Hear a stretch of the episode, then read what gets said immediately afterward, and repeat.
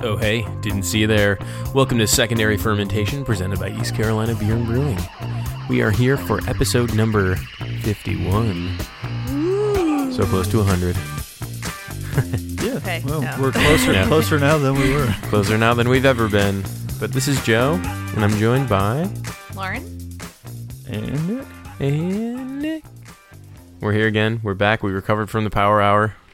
We made it through. Oh boy. Just barely. Just barely. You know, I, I couldn't look at another beer for 10 years, but Lauren was I made looking it. rough after I know. after that. Yeah. It was it was hard. yeah, ever since her abdomen's been really distended. Yeah. I have a little ascites. She's just really full. You might want to get that checked out. yeah. Yeah. I was like gonna you. say she was doing rough because she had to deal with us for the next few hours. yeah, exactly.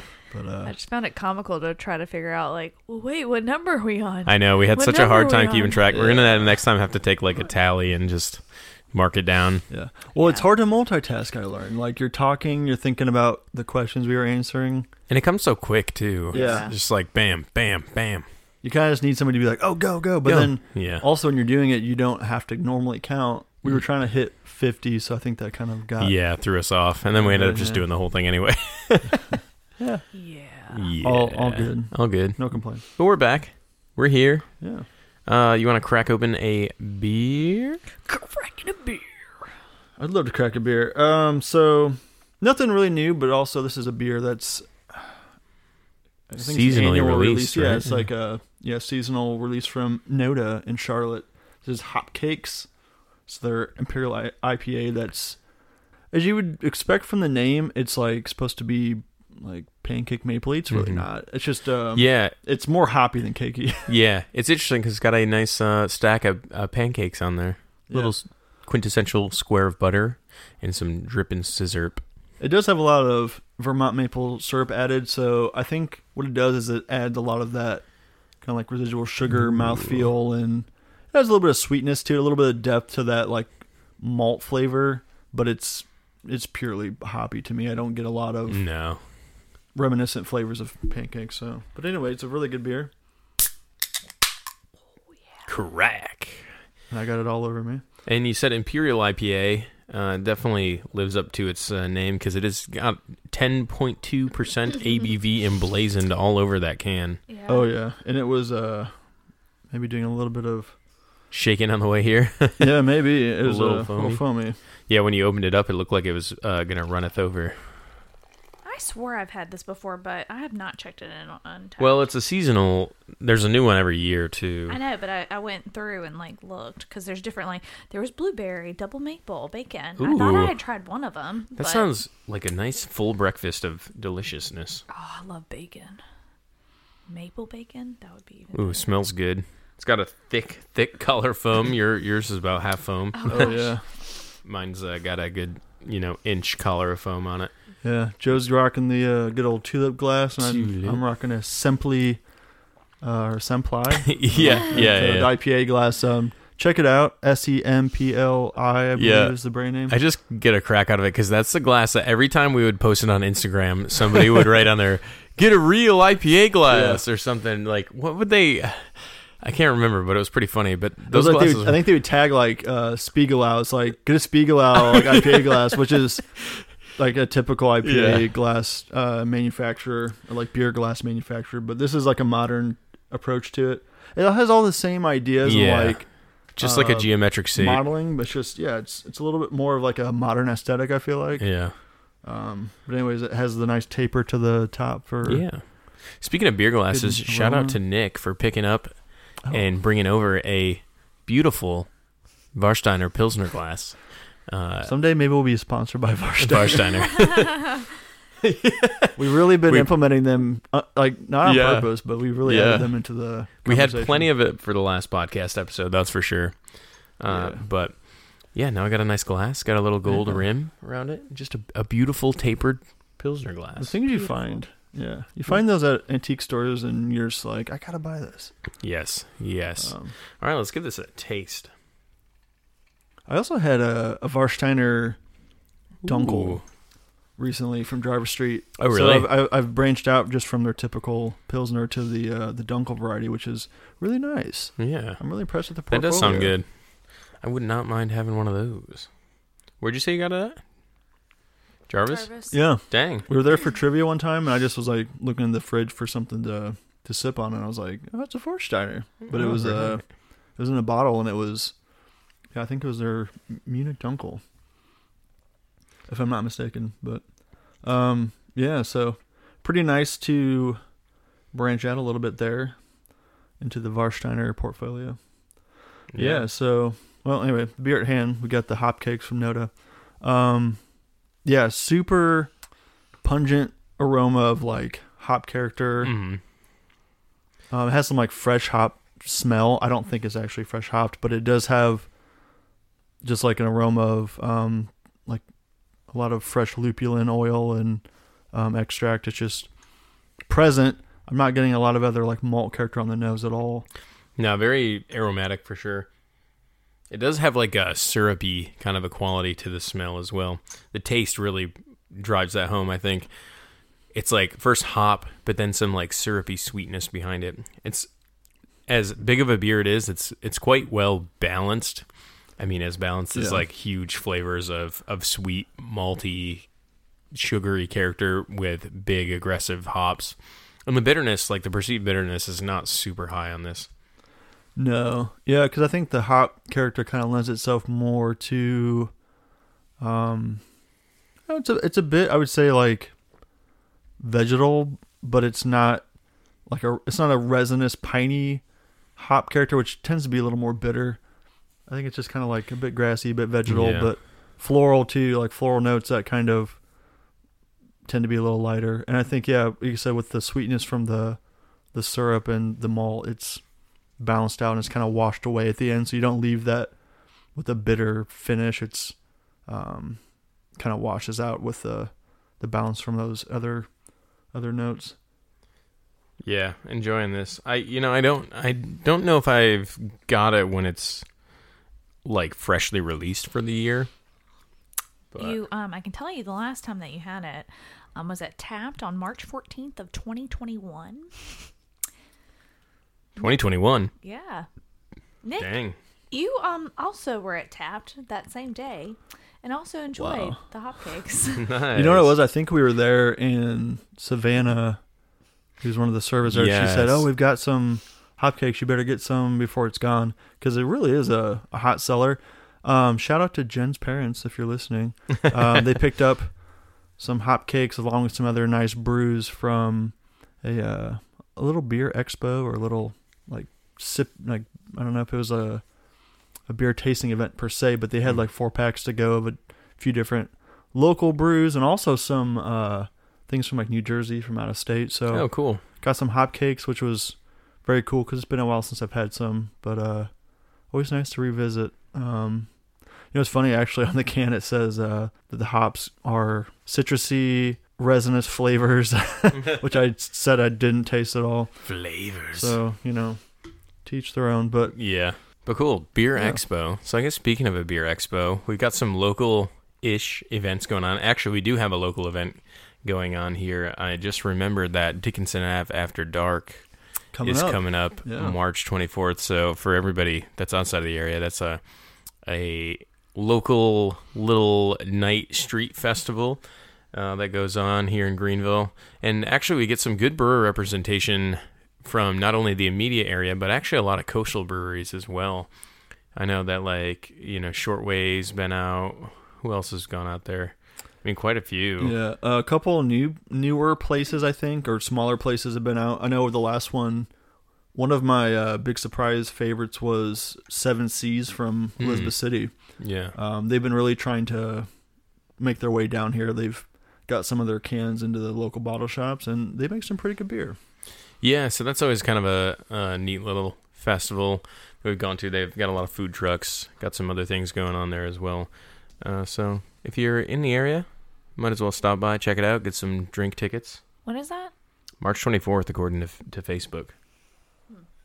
Oh, yeah. Yeah, I'll have to make sure I. Uh, 217 Brewworks, Third Rock Brewing Company, Duck Rabbit, Koi Pond, Mother Earth, Pitt Street, Quick Trigger Brewing Company, Tarboro Brewing Company, Trollingwood Tap Room and Brewery. Yeah, they still do a little bit of uh, independent brewing. Oh, Because remember, they're always there with the Scoville. Oh, that, yeah.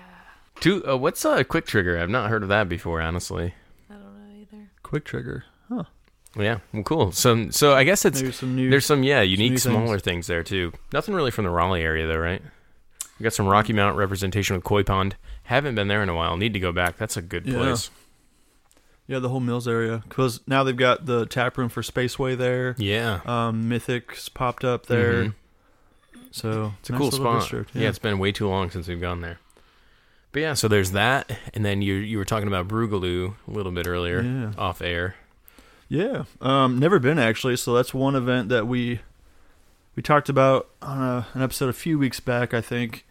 Uh, seems like Joe may not be available, neither will Lauren. But I'm hoping to go. Uh, I think Jen and I might volunteer. So if it is that second weekend, though, I definitely would go. Volunteering would be sweet. Like, Yeah. what do, what do I do? Yeah, because I mean, go out there for the day, go there in the morning. They need people to help set up and um, get stuff ready for the day. You also can volunteer during the event, uh, doing things like you know changing water stations or maybe helping pour at some stations. It said the duties kind of vary, and you can't really guarantee you'll get the job you want, but um, they'll try to place people where they're best suited. But uh, we thought about going there in the morning on Saturday for the the big event. They have a two day thing where Friday is the block party for four hours from six to ten. Um, just kind of a big, I don't say party, but um, it's a paid entry thing. You get a wristband, you kind of get in there and sample. Saturday is from two to ten, and you buy tickets for samples or for pints. So by par- participating in the uh, volunteer program, you get uh, tickets to the event. The event's free on Saturday, free to the public, but you do have to pay for the drinks that you consume and the food. So Mhm. you get 15 drink tickets if you volunteer, which honestly, that's 15 three ounce pours or Yeah. however many pints that it comes out to be. Um, so that's a pretty good deal. And then you just uh, work for a few hours, get some beers afterwards, head back home. yeah, just shy of three pints. Not a bad. Saturday. You know, yeah, looking, looking. That sounds great.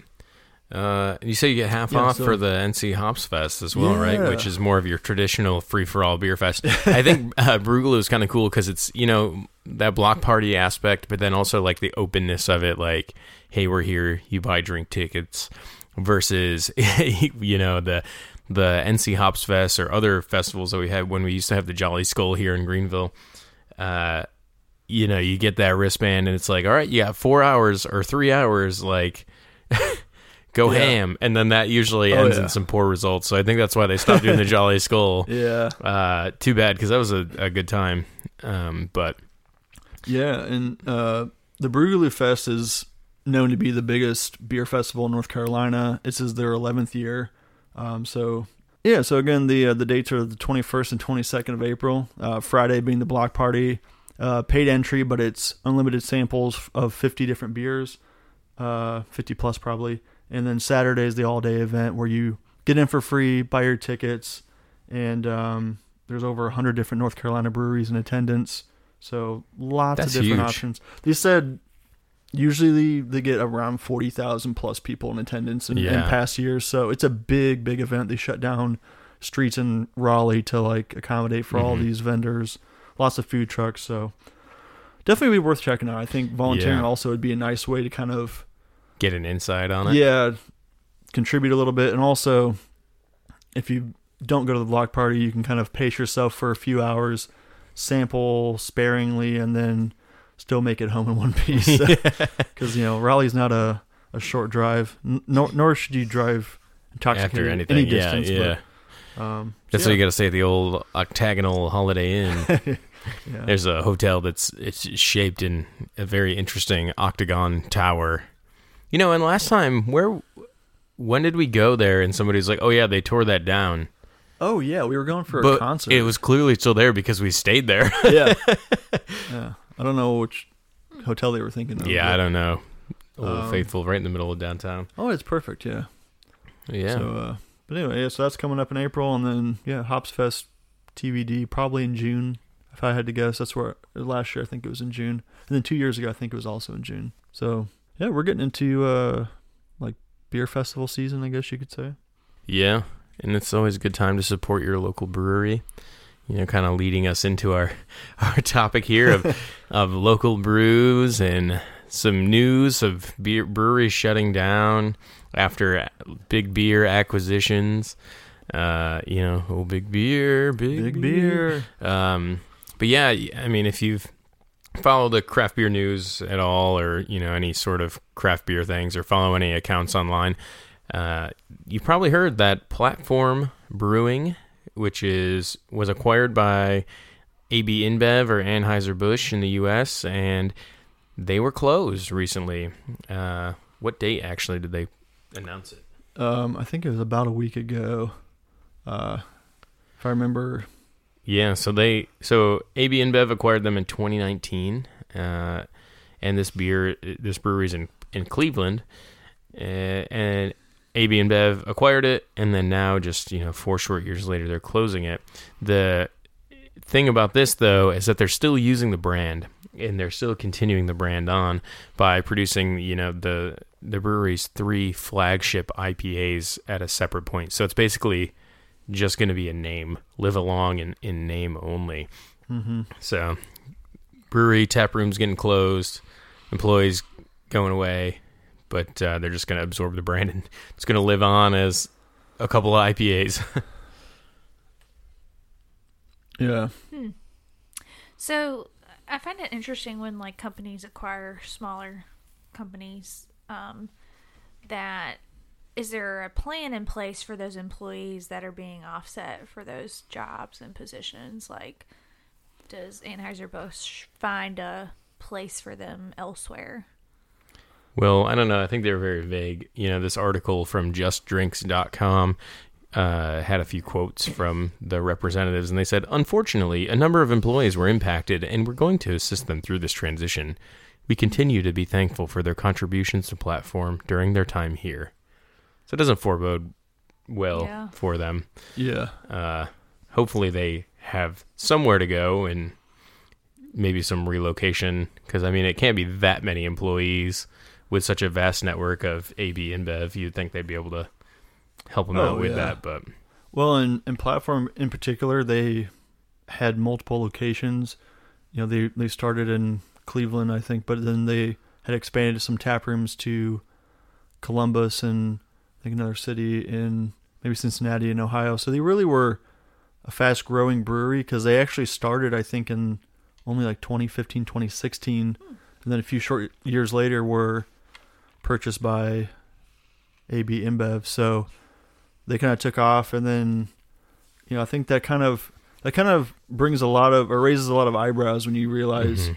you know from the day they opened the doors to fast forward three years they were on the radar of a big company like Anheuser Busch to get bought out, but then three years after that they're now closing down Yeah. all their tap rooms and brew houses and distribution warehouses, and they're just going to live on as essentially an, idea or like a yeah, a namesake on a can, but there's no real physical presence anymore. And, Mhm. and they were, from what I understand, a really big uh, business in Cleveland. I mean, downtown they kind of were uh, a big hub for craft beer, for the craft beer scene in that area. So not really the same uh, when you're just uh, a can on a shelf and there's nowhere to really yeah. call it home after that or to link it back to a uh, you know brick and mortar. yeah, you don't have the people behind it making it anymore. Because you know, even though, even if like you lose the craft label because you are, you know, now owned either majority stake or somewhat by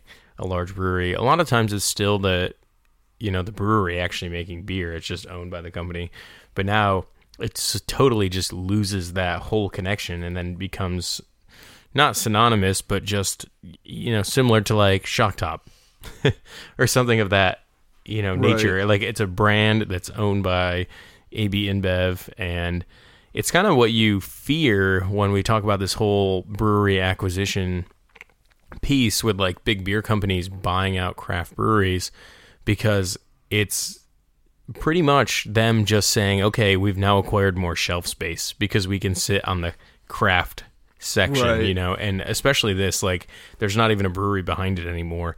It's just going to be made on, you know, with Anheuser-Busch's equipment, with their staff, according to some recipes, and it's going to live on as three IPAs as Haze Jude IPA, Odd Future Imperial IPA, and our new Canalway IPA.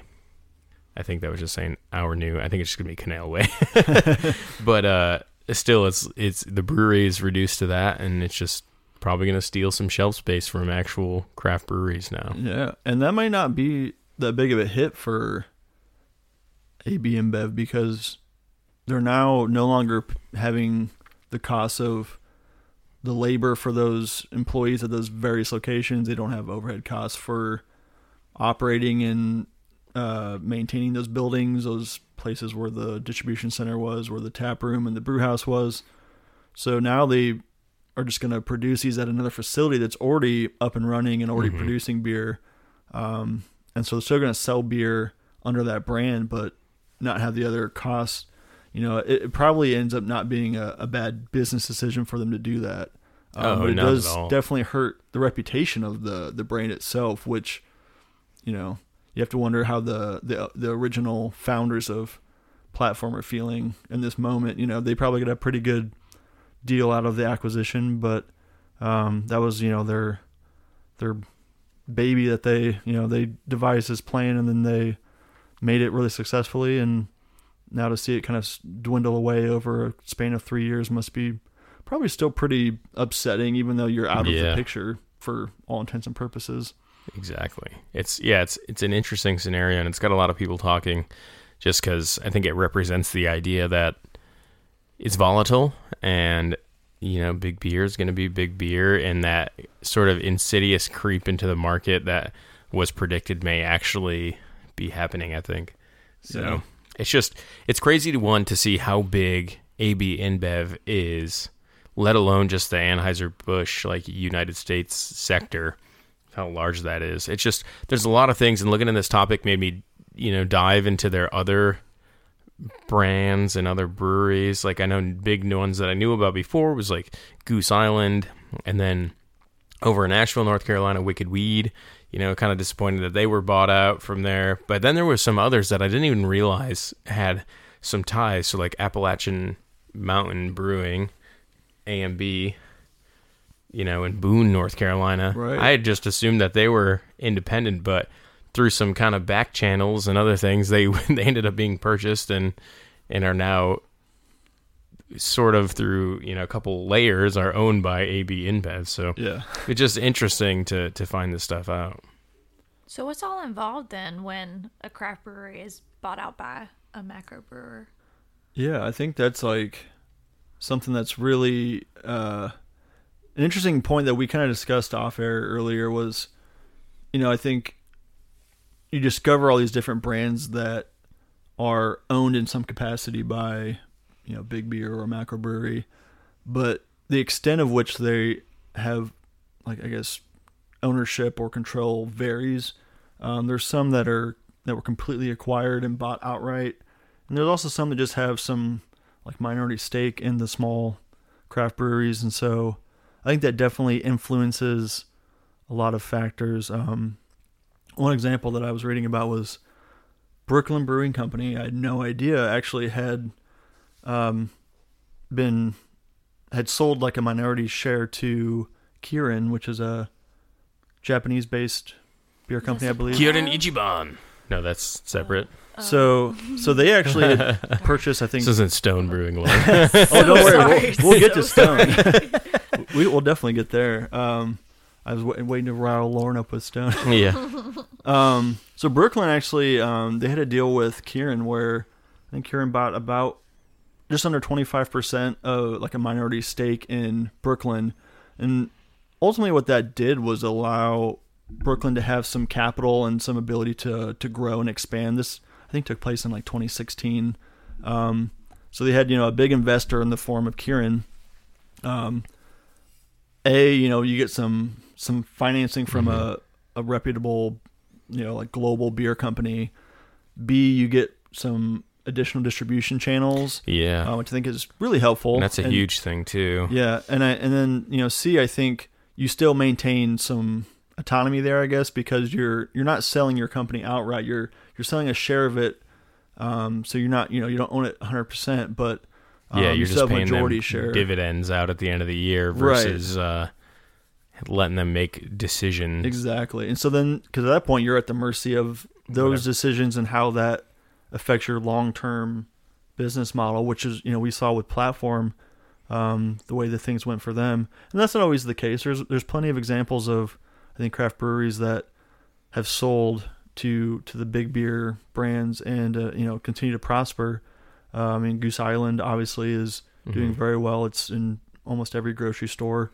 Um, I mean, places like Platform just really didn't, you know, they weren't cutting it because Yeah. they probably, it probably is maybe a little bit too much of an accelerated growth and they weren't able to sustain it. Plus, I think at that point, you know, it seems like there were some employee dis- disgruntled employees there. There was some changes to the practices that um, had once been in place with the original owners. So factors like that can affect it. But um, anyway, so back to Brooklyn. I think that's a good example of how it's not always a bad thing. I think some elitists of craft beer might typically go to the the side of the craft breweries and independent craft breweries and think once you're bought out, you're you're a sellout, right? Like you, you're if you're selling yourself to a, a big beer brand, you're selling out what craft beer stands for.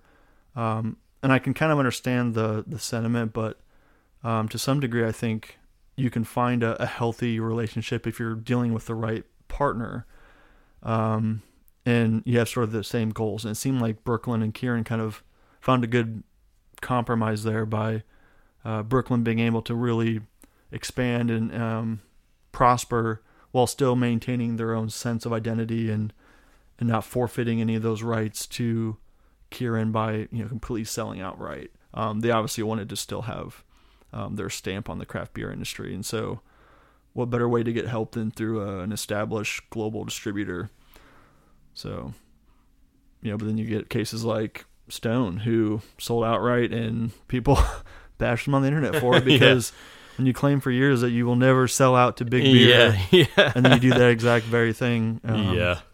It's just yeah, it's it's crazy. So, and then another thing I think don't think we mentioned about platform though. So we talked about the the layoffs with platform, but also there was so platform was part of this uh, Brewers Collective or Brewers Alliance that had partnered initially with Anheuser Busch before being completely bought out. Uh, and then actually, you know, according to a Brewbound article, there's been layoffs at other breweries within that Brewers Collective as a part of this as well. So it started with Platform. They had 17 laid off last year, and then the entire staff, you know, and then closing that. But then they've started to to close some or lay off some more some more uh, employees at the other breweries. So they said that uh, employees were let go at Karbach Brewing, which is in Houston, Texas. The at Blue Point Brewing, which was in uh, Patchogue, New York, uh, and then there's just uh, a bunch of things. So they also own Devil's Backbone in Lexington, Virginia. That there was lay uh, word that there was some layoffs there, Oh no. and then also maybe some at Wicked Weed as well. So That's troubling. Those are some that are like in our backyard. I mean, especially Wicked Weed, but you know, Devil's Mhm. Backbone is something we see a lot of brands in the store with the you know vanilla lager, and yeah, uh, they have a, few other popular brews that make the and they even say that Goose Island and Wynwood Brewing, as well as Veza Sur. I don't know where Veza Sur is, but know, uh, interesting. You know, just the whole collective piece, which that is kind of a unique story within itself. So we were talking about Appalachian Mountain Brewing before, but they were part of that Mhm. Brewers Collective, which initially was like a almost craft beer trying to make a take at at big beer Yeah. by by forming their own company. So basically, Widmer Brothers and Redhook merged. And then later they bought Kona Brewing, which Kona Big Wave, I'm sure you see all over the stores. Uh, and uh, they then created their own gluten free beer line called Omission, and then decided to make a cider called Square Mile. And then this was like the, the Brewers Collective for a while. Uh, at one point, Appalachian, you know, got a partial stake or a, uh, had a strategic partnership with that, and then later they were fully acquired. But then several other brands got in this same uh, same thing, and then ultimately leading up to several several breweries in it. So we've got Ten Barrel Brewing, uh, Appalachian, Blue Point, Breckenridge, Cisco Brewers, Devil's Backbone, Elysian, Four Peaks, Golden Road, Goose Island, Karbach, uh, Omission, like we said, Platform was one of those. Redhook, Square Mile, Devesa Sur, Virtue Cider, Wicked Weed, Widmer's, and then Win, uh, Wynwood Brewing. So quite a big collection of Yeah. craft beers that you know regionally you may see some more than others but a lot of these on the list i recognize Yeah. as, as big brands that you're always seeing in the store and you're like oh hmm, i could go with this craft beer but little do you know it's Yeah. 100% owned by anheuser-busch so it's like well Yeah. that's unfortunate So my initial reaction to like reading some of these names and like hearing you talk about them is always, wow, I had no idea. Like those brands are owned by Anheuser Busch, but then you realize, oh yeah, that's how a brewery in Portland, Oregon is here in North Carolina yeah because they're working with a big distribution yeah uh, company like AB InBev. And I mean, Um, unless you're a mass craft brewery like Stone used to be, like Yeah. they used to distribute all over, Yeah. and then, um, gosh, what am I blanking on the name? With the dog, oh Lagunitas. Lagunitas, Yeah, yeah, owned uh, Lagunitas, Heineken. yeah, they're now they're owned by Heineken, but they used to distribute like cross country Mhm. and things. But now the chances, if it's in the grocery store and it's craft that it's not in your area, it's probably owned and getting distributed by Yeah. Anheuser Busch or you know Miller Coors or something. It's just crazy. Uh, really makes you think like you're like, oh, let me buy local or let me buy craft, Mhm. and you're like, oh, actually, I'm buying big beer still. You know, like something I, I was watching some videos about, uh, kind of about this topic, and one of the things that got brought up that I hadn't really paid much attention to, but you know that logo uh, that's on a lot of packaging for craft beer for independent craft breweries. Yeah. It's like the Independent the bottle. It's logo. like yeah, Mhm. the independent. That that actually I think has become like a, a symbol of like pride now for the independent craft brewers. oh that, yeah, like, we're not part of any you know we have nothing to do with any big beer brands um and again i think it kind of comes down to a little bit of what side of the argument you're on Mhm. whether you know if you think that it, it is um like a badge of pride or if it's you know what you know what it stands for but um yeah just it's it's crazy to think how hard it will eventually probably be to find independent craft breweries in your local stores and bo- and like bottle shops.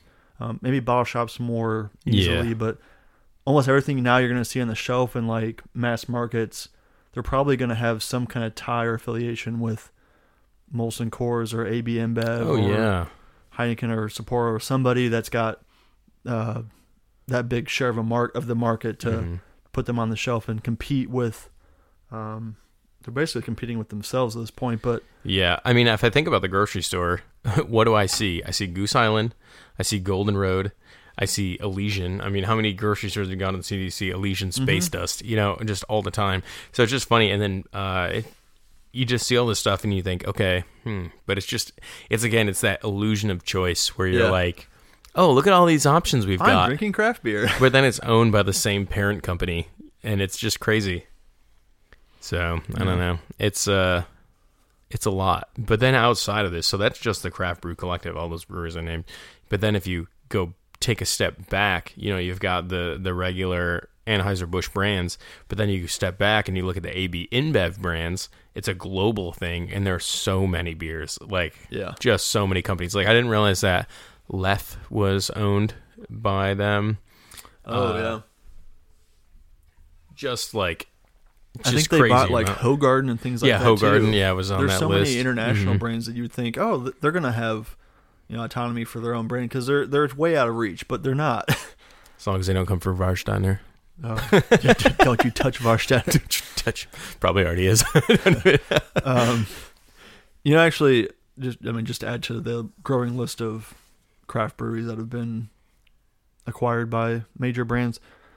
You know, what? a shocking one to me was Terrapin, owned by Molson Coles, or Coors. I, why do I always say Cole. Molson Coles? Uh, Coors, Molson Coors, whatever you want to call it. Miller it. Coors Uh, Miller Coors as well. is it Molson Coors or is, it Miller Coors I thought it was There's Molson something. I thought it was Molson Coors owns Miller and Coors. oh maybe they do Um, let's see Anyway, you yeah you can. I'm, I'm probably slightly off because I usually am. But uh, yeah. The, so the Coors, the Miller Coors, like company that owns them, uh, the collective group, They own, You're correct. It's Molson Coors purchased Miller. they purchased Miller. Yes. So so now we think of you know like Anheuser Busch and basically Miller Coors as being the kind of the Mhm. two main players in the uh, like big beer, at least on the state side anyway. Um, but yeah, so Molson Coors owns Terrapin, which is a lovely like IPA brewery. Oh yeah. like they're really hop friendly uh, out of I think Athens, Georgia. Yeah, you said that hop, that IPA pack. I used to love getting that at the grocery Yeah. store. Hopsecutioner. Hopsecutioner. Um, Did that have- Luau, Cr- Luau Crunkles? I think was another one. Yeah. I mean, they just uh, had a lot, and that was like I think one of the early memories I have of like really diving into yeah some of those like IPA or like hop craft beer packs. Whole time not knowing that the reason that they were so prevalent in all the store shelves is because they were owned by a bigger company that yeah. was paying to, or paying to have them on the shelves there. And, yeah. um, right next to their, you know, Which it wasn't so. Yeah, it wasn't so like far fetched because they're not that far away. I mean, Athens, Georgia is not that far. Yeah, So I, I it's- believe that is possible, right? Yeah. And the same thing with like Wicked Weed and like Appalachian Mountain. Like you see those at Food Lion and Harris Teeter all the time. yeah, they're just across the state. I mean, Yeah, not it's like, very of far. course, they're- of course, they're gonna. big. Yeah, but I guess the same reason that we don't see like as much Brewery Bhavana here. We don't see as much like Trophy. Mm-mm. I mean, because they they're closer, but they're competing with you know the the major brands uh, who can basically get into the stores more easily because they've um, you know their distribution they, they've they've kind of like I don't want to say paid their dues, but they, they've got the money that uh, affords you the opportunity. So Yeah, and you know that actually made me think. uh, Talking about closures and whatnot, uh, brewery brewery Bhavana, or gosh, not brewery Bhavana. Jeez, Bhramari Bhramari Brewing in Asheville, which was always a great place to go and to get food. yeah, Um, they're temporarily closed, and they've laid off a bunch of people. So I don't know what's going on. I mean, this is kind of old news now, but you go on the website, they still say we're closed. Tap rooms, online store, everything. oh, It's even just- the tap room hmm everything. So it doesn't bode well. back in January, you know, it got announced, and some of the local like Asheville newspapers were saying that you know the employees have been laid off, uh, and now we're temporarily closed. So I don't know. They said it's going to be closed for a month, but at this point, it said that the Asheville tap room was still open and that the the Charlotte Okay. was going to be closed. But the website says that the tap rooms Wow. and the online stores are closed. So. I'm just curious what's going on there. Uh, not not any big beer acquisitions, but no. goodness, sounds like they might need a bailout or something. Yeah. So I don't know. I mean, what do you think, Elsie? Like, is there is there any value you can like find in these types of deals where breweries are either being totally bought out or like maybe partially acquired, like in the case of Brooklyn. I'm sure there's other notable examples, but that one comes to mind. Is there any value there, or do you think it's like, you know, we should tell them just to, uh, hands off of our craft beer? It's a like that minority stakeholder situation, I think that's kind of mutually beneficial to both teams. So I think if you're able to use the resources and kind of help big brewery helping the little brewery out, I think then it's kind of a beneficial thing for both parties. Um, because then your smaller brewery can still maintain its like independence and they're the ones making the decisions versus like turning it over to someone who's probably only going to be focused on profit margins and not necessarily the whole idea of craft brewing or brewing in general. Um, Yeah, and it's like, I I agree to some extent. Yeah, if they need money, uh, I I think the the extent that I agree on is that uh, uh, they're not losing market share. You know, they're still maintaining their market share and maybe even expanding it because they're getting those distribution networks. Usually, it's not benevolence that the that the big breweries are you know making that equity payment for. So there's something always in return. So it just makes you wonder. I think. Yeah. No, I mean I agree. you know, like Lawrence, I think there's this idea that know once you're acquired, it's you know You're over, done for. Yeah, because you have no like creative control. Really, I can't imagine in most cases, um, unless it's written somewhere in a contract that you still get to make Mhm. decisions. But that's just never the case because if you own something 100, percent you're not going to give autonomy to, to some Yeah. person that started the brewery. You want to make those decisions and not have any like barriers to make them. Well, it comes Um, about the stakeholders, you know, not yeah. the. the the bottom line, like the, Yeah. the profit margin, like what you know, and that's in the case here. I think with uh, platform, platform brewing in you know Ohio, they once they saw, hey, this is not doing well, like we're hemorrhaging funds, employees employee turnover is really bad. Let's just pull the plug. Let's just hone in on these three beers that we know will sell on the shelves because people recognize the name and the brand. We don't have as much overhead costs. It's a profit deal, right? Mhm. And, and in most cases, I, I don't think that would be the route that the you know the brewery would have gone. yeah. Um, they would have chosen maybe to like downsize a little bit or um, you know make some other decisions that maybe or, or close down entirely to kind of maintain the integrity of the name. But Yeah. um, yeah, I, I do think it. There can be room for like mutually beneficial relationships, but uh, you know, it gets really hard when you start letting in the you know the big beer brands because their intentions may not necessarily be in the quality as much as it is the quantity output and how much money they're able to make off of your brand Mhm. and how much they're able to just continue like like you said taking you know we, we talk about like that that sense of uh you know choice that's really you, have like an idea like oh I'm I'm choosing from different brands but it's all kind of coming from the same two or three major corporations and um, and they know that and but it's just more about the the idea that they maintain like a wide portfolio and it looks better for them I think and uh, it doesn't really in most cases benefit the brewery and the owners because you're getting a paycheck but then your your brand is essentially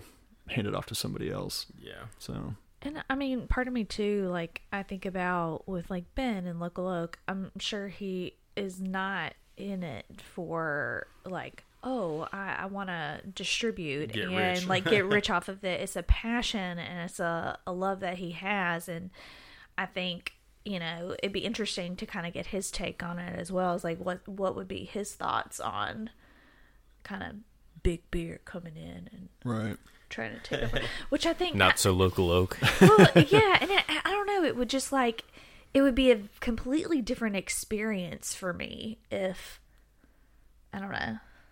Yeah, if you couldn't, I mean, it, it would be if you couldn't sit down next to the owner at the bar and Yeah. have a conversation about the beer that he just Yeah. spent hours making, you know, like and and releasing, and is excited to get it out to the to the people. Also, speaking of which, if you if you haven't checked out the little videos that Ben's been doing about his beers lately on Instagram, just check out Local Oak. It's, it just gives you a little backstory into the beer that you're about to about to drink from them. Yeah, but any other final comments on that before we wrap into LC's pick of the week? Yeah, I mean, I th- yeah, I think it's a conversation that'll con- that'll be ongoing. I think it's been going on for years, and there's a debate whether or not you know this is the end for craft beer because at this point it's kind of sink or swim with the uh, the big dogs. But Yeah. you know, I don't think we- we'll we'll notice anything drastic anytime soon. It's just something to think about. Yeah, for sure. For sure. All right, you know what time it is? LC's pick of the week. Assume the positions. I do have a bottle this week, and A bottle. yeah, it would be very incriminating if you were to open your eyes. Is it a bottle of water?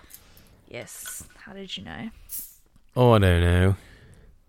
Also, Nick, we were at Lidl earlier, and they had Nando's sauce, Nando's, like cheeky from Nando's. actual Nando's. Well, what is that? It's like when your mate Callum, who's an absolute ledge, says suggests that you get a what is it? A cheeky, Cheeky Nando's. Nando's. You're like top. Let's smash it. Top, let's smash it. Yeah, apparently that's a big deal. Getting like Nando's is essentially just a Drunk really, Nando's. Yeah, drunk Nando's. Yeah, cheeky is just yeah. You cheeky. Like, oh, we shouldn't get Nando's, but Oh, I got something tapping my arm here. that's like Hey, you want to get Cheeky- a Nando's? Taco Ooh. Bell. I found the bottle cap. It fell from my feet. Oh yeah, don't look at it. I'm not. He can oh, oh feel Oh my the gosh, letter. you're right. I could cheat. I All have to actually remember what. Rev up the big Aussie. Way. Hmm. Really clean Oh, smelling. yeah. It smells malty. Yeah. Malty. Complete 180 from the last beer, but not a huge depth of smell. Maybe like a little deep malt. Maybe. Are you getting roasty or are you just getting like caramelly? Um, I'm getting more like crackery. I don't know. It's like really pale, light malt flavor, like aromas. I don't. Going in for a taste. I kind of want to keep going on the nose. I just can't. I can't get much depth to it. What in tarnation? It's pretty cold too, so that's one factor. Maybe if I let it warm up, the smell might come better. Oh, The taste is throwing throwing me for a loop though. oops. It's got tartness. But it's not like super tart. Hmm. Hmm. Hmm. Hmm. It's not su- Oh, the name of the beer is Super Tart by Sour Brew. Yeah. Oh wow. Uh, a lot darker than I expected. Yeah, is this a Belgian style? I'm wondering if it's like, yeah, because some of the Belgian Lauren shaking her head no. sour, some like Belgian sours are. Maybe, but no. Maybe, but no. What is that supposed to mean? So it reminds me kind of a little bit of when we touched on the Flanders Red. That's you know what I thought, but it's not enough. You know, there's not enough like acetic acid. Well, I mean, if I'm comparing it directly to, uh, gosh, why am I Like blanking on the name? Rodenbach. Yeah, Rodenbach, Grand Um, Cru. Ooh, that was good stuff, man. Yeah, Grand Cru was good. Um, so it has like that really strong, like amber, caramely brown color, some reddish hues to it. It's got a really prominent, like head, like like a tan head. It smells really clean. Why are you laughing at us, Lauren? You'll find out. It smells You're really gonna- clean on the you're nose, but gonna- like it's got a bit of a tartness in the Almost- flavor, but it's yeah. not like a sour ale. It It almost has like a little double type flavor to me, Yeah. but I don't know. It's very different. Hmm. You're laughing at us because it's what? Not a Rodenbach. I didn't say that. Well, I was saying you're laughing because it is a Rodenbach, and we're like, no, not a Rodenbach. it's not. But it's not like it doesn't have enough kick to it to be Yeah. a real Flanders Red. It's not like because the if I remember the Grand Cru was like pretty tart. It was Yeah, in a good way um, Yeah. This is more mild, more malt focused, with just a little baby hit of. yeah, but it also has a lot of sweetness to it, like Mhm. almost some residual sugar. Like I, I feel like I'm, I don't know, like the mouthfeel leaves me thinking that I'm like I'm leaving this like coating of just like thick sugary uh beer. I don't know, but it's not overly sweet. Is this something we've had before? Uh, Nicholas has had this before, yes. Okay. Hmm. Give us a hint. I- So I, will I think I'm say- thoroughly stumped. Do you want a hint? I- well, you've kind of already hinted yourself. I have Yeah. hinted myself. But then you steered away from it. Flanders Red. Yeah. Um, I might just have to tell you. Do you want to hear the wanna- news, Nick, or do you want to Do keep you want to going? guess what it is? Go ahead and lay it out. Hit us with the pain. So this is um actually a collab that Dogfish Head. did Oh, is with, this the uh, Rodenbach? Bowery King- is it King- Rodenbach. Yes, it's So the it it's the started Noel out actually no, it's this is called the Crimson Crew. Crimson, Crimson Crew. That's Crew. what I was. Yeah. Yeah, it actually begins with the Rodenbach Grand Cru. That's why it re- is reminiscent of that, but it's it doesn't have the same we were like on the right track though. having had like four Rodenbach Grand Crus in the past little while. This is much more malty. So what basically they started with kind of the off center Grand Cru and infused it with sumac and sweet orange peel and then they dry hopped it with Hallertau Blanc hops okay. um to get that kind of full bodied and slightly warming um beer and then it has aromas of the candied citrus, cherry, caramel and toffee. That's what it is. The cherry and the toffee and those like sweet flavors really mellow out the acetic vinegar flavor. Okay, sorry, Yeah, keep going. with the complemented by the malty flavors of Mm-hmm. your stewed fruits, plum, cherry, dried citrus, and toffee. Yeah. So that's why we were so jacked up because you gave us a Christmas beer. Well, no, I don't think it's necessarily Christmas. Crimson Crew. Christmas. No, Crimson. I Okay, remember that's what I was seeing very the. That is such an interesting though. Like, it makes sense, and it's easy to say that now because we've already seen it. But, uh, yeah, Jack Brown's had that. Yes, Mm. you Um, did in January. So Yeah, it's got a Christmas tree on it. No, it doesn't. Is that not? No. Uh, maybe not. So we get that like that kind of kindling of the Flanders red, but it doesn't have the full depth of it. It, it kind of actually then takes a bit of a turn towards toffee, malty, cherry, sweet, um, which is really interesting contrast because the Flanders red yes, it is malty. It's a malt forward beer, but it's like such a natural tartness from the process of making a Flanders, and you're getting, you know, all those like that all that fermentation when Well, they're in the yeah, it's like feeders, that and vinegar, like acetic acid. You know, red it's like wine. tangy, tangy Yeah. tart too. This one And is This is like a starter yeah. Flanders red, basically. I think it's, like, more approachable. I think Yeah. for somebody that maybe might be turned off by that, uh, like the Oh, I should the try Grand it, Cru. actually. 'Cause I, I, I will say it, that was not my favorite. Well, that's why we're getting hints. Like we were hinted along the path, and I think that's why we're so confused because it's like a blend of beers. Wow, I'm I'm I'm, okay being yeah, I'm okay wrong not we knowing were- that, but we still were like, tastes like Rodenbach Grand Cru. I Cru. know. Yeah. That's what I was. But- I was like dying over here. I was like, oh, does it? Oh, okay. The whole time I oh, had but this it's not that. dogfish head cap in my hand. Oh gosh, yeah. I couldn't look at it though because That's that would be funny. dishonest. But uh, Leave it to Dogfish fish Yeah. head to to you know trip us up. Yeah, mom. they always have some really interesting collabs. Um, whenever they do a collab, it's always pretty, pretty like just notable. I would Yeah. say. Um, I also want them to kind of bring back their. Uh, I think they brought back the King Midas. Mm, Midas um, touch. Midas Touch. Yeah, it was um, not distributed widely, but it was like locally you could What get it. style of beer is that? Historical beer. Yeah, it's like a yeah, it's like basically. Oh gosh, you don't know this story? I guess all the beer books that I read, like he worked with a professor uh, who studied like you know ancient civilizations, and they did like sample analysis of like brewing pots from you know way way way back. like King Midas's tomb. Yeah, from King Midas's tomb, and then they like recreated a beer kind of based off of what ingredients would have been used in that. Interesting. and it was like a really big wave in the craft beer scene and obviously for Huge many thing, reasons yeah. Mm-hmm. it's just not distributed all the time and so they paused it for a while and i think last year they had brought it back um sadly apparently i had tried this in 2019 i don't have much more detail about when i had this but my check-in was november 2019 the serving style was a crowler i don't know where i got this. Dang, yeah. Where'd you get a So I went somewhere where they served a crowler of this. I gave it a three seven five, but yeah, apparently the the Midas Touch is just it, it might be more of a like a uh, gimmicky thing. I, I don't say gimmicky. That's kind of downplaying it, but But it's just like a one of the you know like Dogfish's classic like let's go to the extreme of brewing.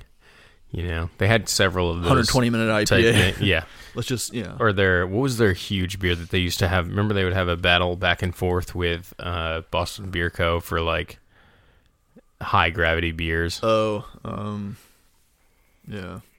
That's that'd be a good trip. We should go up to Rehoboth Beach, Delaware. Go to Dogfish Head. Someday. Utopias, I think, was theirs. Mm. Or was that Boston beer? I can't remember. But anyway, they they were in like back and forth battle. But yeah, uh, you know, interesting beer. Nice pick. Good job. Welcome. You're Stumping welcome. us. Uh, well, what did you guys learn today, Lauren? We'll start with you. I think it. I, I learned a lot. Um, most notably that you guys can really talk yourselves out of something. yeah. We're pretty good at that. I Yep. like, We second. "Oh, I think we yeah." second guess ourselves so much on the LC. Well, the pick. thing is, like, we're, we know what that Grand Cru tastes like, and you're like, it's reminiscent of that, but it's not that.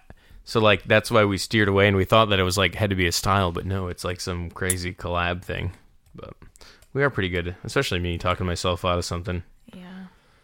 Goodness, what do you think you learned, Nick?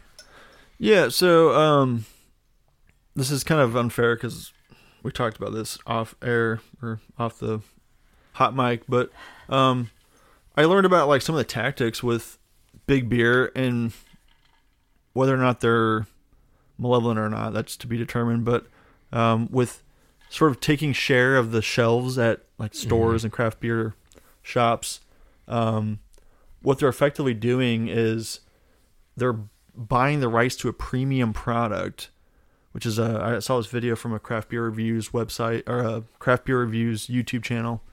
Um, they they essentially are like getting into the market by having a premium product now on the shelves, but because of their size and their financial ability and um, you know this the scope of their company, they're able to drive the price down on their product, Mhm. which then makes it difficult for the independent craft breweries to sell theirs. Yeah, Um, so then it kind of creates this like wage war or like price war of products, and it makes it hard for independent breweries to stay afloat because if they want to keep their stuff on the shelves and compete with their counterparts, um, they kind of have to go with what the the big beer brands are putting on their price tags, and yeah, becomes kind of a not a pissing match, but it really is just like who's gonna break, and you can stand firm and sell yourself at a price you think is fair, but you may uh, suffer as a result when your competitors are bought out by big beer and their prices are much lower as a result. So yeah.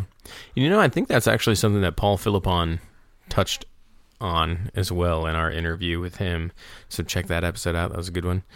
Uh, he talked Oh, yeah. about that that, that Yeah. dilutional effect where you know you you basically erode the premium product market by lowering Yeah. the price of perceived premium products, which I guess they're still you know premium Mm-hmm. products, but they just have the distribution channels and all that stuff, and they can lower it. And then his perspective was, well, I can only cut the cost of my beer so much. because you're you're paying for all the overhead Mhm. stuff that these other brands are no longer doing Yeah. because they've been purchased by larger counterparts. Which even so, Duck Rabbit, I mean, is usually if you find Duck Rabbit on the shelves, it's not expensive beer. Like it's No. not, you know, you're not paying fourteen dollars or It's- sixteen dollars for a four priced, pack or something like. It's very fairly priced. And if he's saying like, you know, that it's tough for us to do that, then you kind of get the idea of of what can happen. So very cool. Uh, what I learned, I think I learned that there was a lot more, uh, you know, buyouts than just the standard.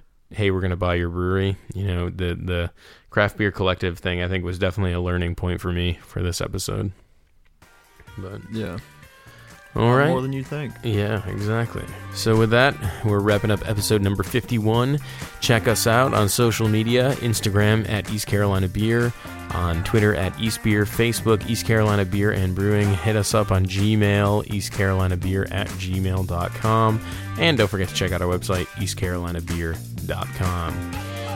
If you ever want to just chat, you know, share the share the podcast, share it with friends, give it five star reviews, you know, just you know, do whatever. Support us. Thanks. All right. Well, we'll see you in episode 52. Cheers. Cheers.